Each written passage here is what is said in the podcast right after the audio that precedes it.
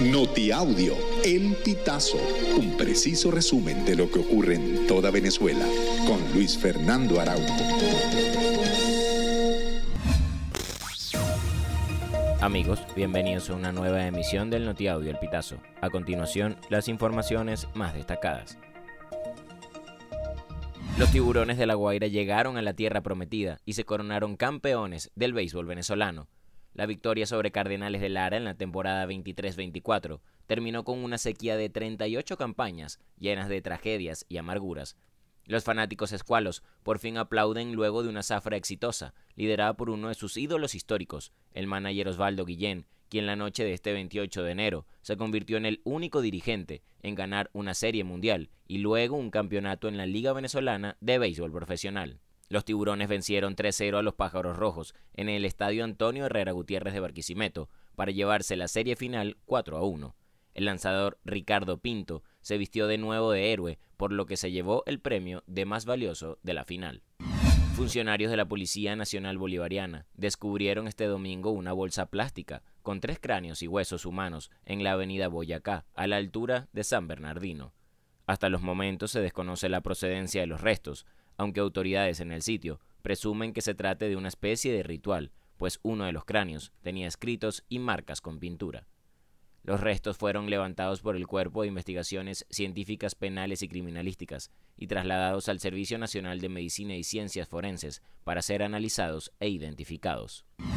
En la autopista Ocumare-Charayave, adyacente a Macro, aún quedan rastros del autobús incendiado la mañana del pasado 24 de enero. Sobre el asfalto se observan restos de cenizas, producto de la combustión de la unidad de transporte público. Mientras tanto, dos familias intentan superar el dolor que causa la muerte y otras ayudan a sus parientes a superar el cuadro clínico que los mantiene en un hospital. Tres pasajeros narraron cómo ocurrieron los hechos a El Pitazo. Contaron que a la altura de la entrada del urbanismo Salamanca empezó un olor extraño, del cual alertaron al conductor, pero no hubo respuesta. En Venezuela, aumentar el salario mínimo es incrementar también las pensiones porque están atadas a él pero esto no siempre fue así, ni es lo que está establecido en el marco legal vigente. Absalón Méndez Segarra, quien es coordinador del posgrado en Seguridad Social de la Universidad Central de Venezuela, explicó al Pitazo que igualar la pensión con el salario mínimo es un error, pues considera que es una mala interpretación del artículo 80 de la Constitución, que establece que las pensiones y jubilaciones otorgadas mediante el sistema de seguridad social no podrán ser inferiores al sueldo mínimo, mas esto no significa que deben ser igualados.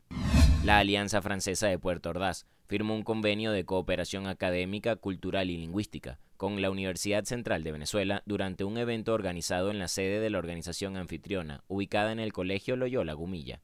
La actividad contó con la moderación del vicepresidente de la Alianza Francesa, Gilbert Almarza, quien manifestó la importancia de estrechar lazos con la academia para promover la identidad francesa, el intercambio cultural y el desarrollo de iniciativas ecológicas.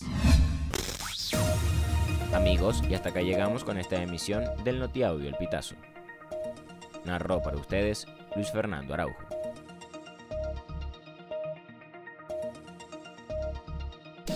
Estas informaciones puedes ampliarlas en nuestra página web elpitazo.net.